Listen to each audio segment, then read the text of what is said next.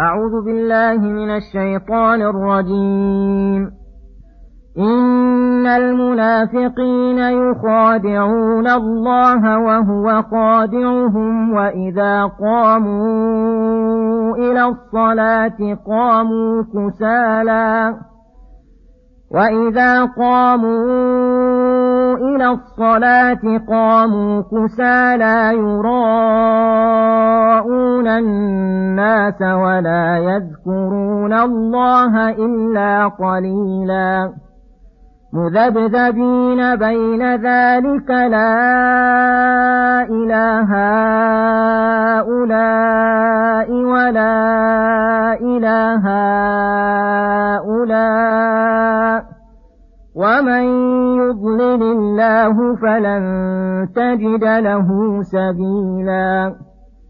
يا أيها الذين آمنوا لا تتخذوا الكافرين أولياء من دون المؤمنين أتريدون أن تجعلوا لله عليكم سلطانا مبينا. إن المنافقين في الدرك الأسفل من النار ولن تجد لهم نصيرا إلا الذين تابوا وأصلحوا واعتصموا بالله وأخلصوا دينهم لله فأولئك مع المؤمنين وسوف يؤت الله المؤمنين أجرا عظيما. ما يفعل الله بعذابكم إن شكرتم وآمنتم وكان الله شاكرا عليما.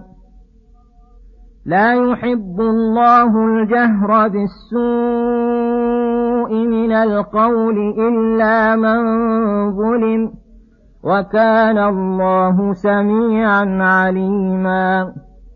إن تبدوا خيرا أو تخفوه أو تعفوا عن سوء فإن الله كان عفوا قديرا. بسم الله الرحمن الرحيم. السلام عليكم ورحمة الله وبركاته.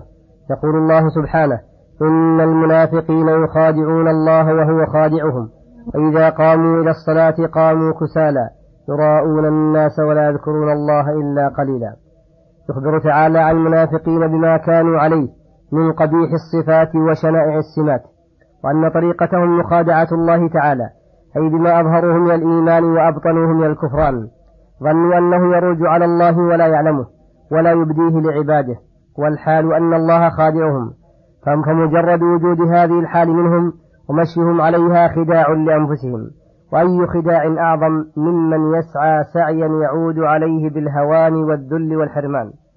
ويدل بمجرده على نقص عقل صاحبه، حيث جمع بين المعصية ورآها حسنة وظنها من العقل والمكر، فلله ما يصنع الجهل والخذلان بصاحبه.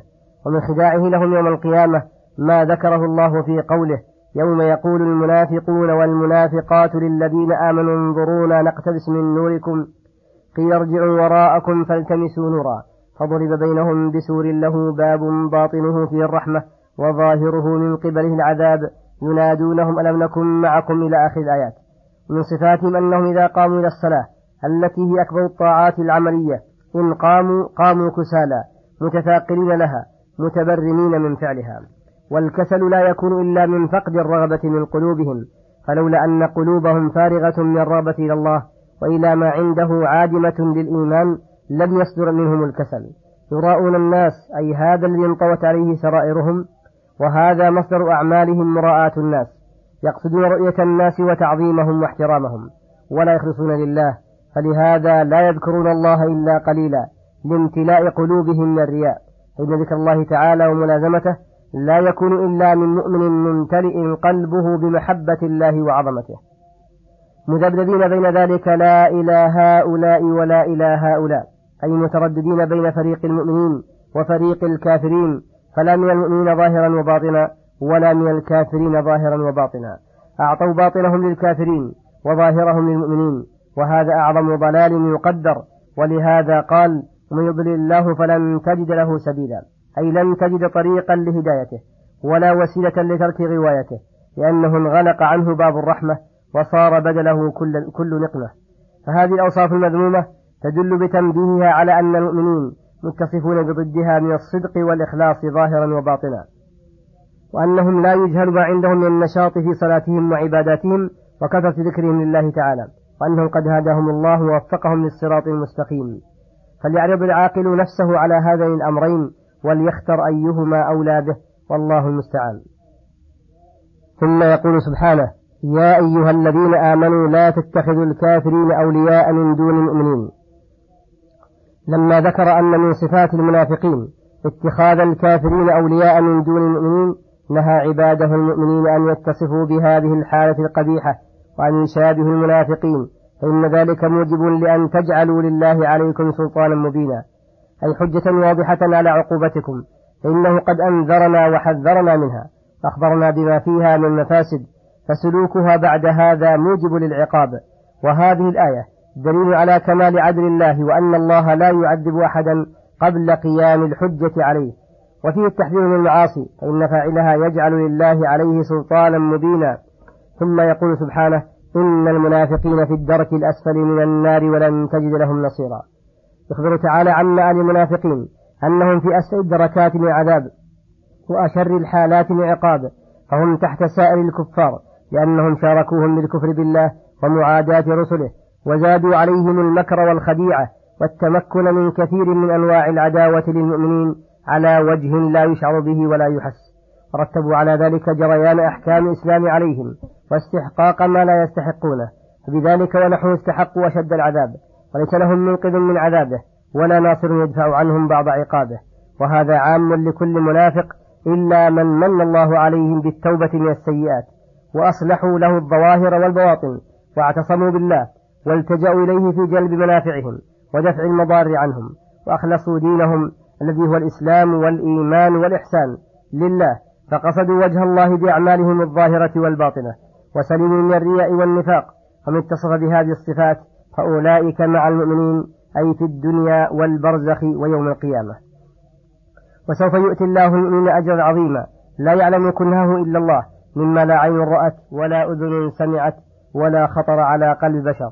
وتأمل كيف خص الاعتصام والإخلاص بالذكر مع دخولهما في قوله وأصلحوا، لأن الاعتصام والإخلاص من جملة الإصلاح لشدة الحاجة إليهما، خصوصا في هذا المقام الحرج الذي تمكن فيه النفاق من القلوب، فلا يزيله إلا شدة الاعتصام بالله ودوام اللجأ والافتقار إليه في دفعه، وكون الإخلاص منافيا كل منافاة للنفاق.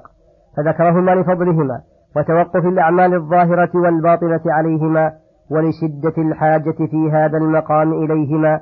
وتأمل كيف لما ذكر أن هؤلاء مع المؤمنين لم يقل وسوف يؤتيهم أجرا عظيما مع أن السيئات فيهم، بل قال وسوف يؤتي الله المؤمنين أجرا عظيما، لأن هذه القاعدة الشريفة لم يزل الله يبدئ فيها ويعيد، إذا كان السياق في بعض الجزئيات وأراد أن يرتب عليها يرتب عليه ثوابا أو عقابا، وكان ذلك مشتركا بينه وبين الجنس الداخل فيه، رتب الثواب في مقابلة الحكم العام الذي تندرج تحته تلك القضية وغيرها. ولئلا يتوهم اختصاص الحكم بالأمر, الجز... بالأمر الجزئي، فهذا من أسرار القرآن البديعة. فالتائب من, فالتائب من المنافقين مع المؤمنين وله ثوابهم. ثم أخبر تعالى عن كمال غناه وسعة حلمه ورحمته وإحسانه، فقال: ما يفعل الله بعذابكم إن شكرتم وآمنتم. والحال أن الله شاكر عليم، يعطي المتحملين لأجله الأثقال الدائبين في الأعمال جزيل الثواب وواسع الإحسان. ومن ترك شيئا لله أعطاه الله خيرا منه، ومع هذا يعلم ظاهركم وباطنكم وأعمالكم وما تصدر عنه من إخلاص وصدق وضد ذلك، وهو يريد التوبة والإنابة منكم والرجوع إليه. فإذا أنبتم إليه فأي شيء يفعل بعذابكم فإنه لا يتشفى بعذابكم ولا ينتفع بعقابكم، بل العاصي لا يضر إلا نفسه، كما أن عمل المطيع لنفسه. والشكر هو خضوع القلب واعترافه بنعمة الله، وثناء اللسان على المشكور، وعمل الجوارح بطاعته، وأن لا يستعين بنعمه على معاصيه. وصلى الله وسلم على نبينا محمد وعلى آله وصحبه أجمعين، وإلى الحلقة القادمة غدا إن شاء الله، والسلام عليكم ورحمة الله وبركاته.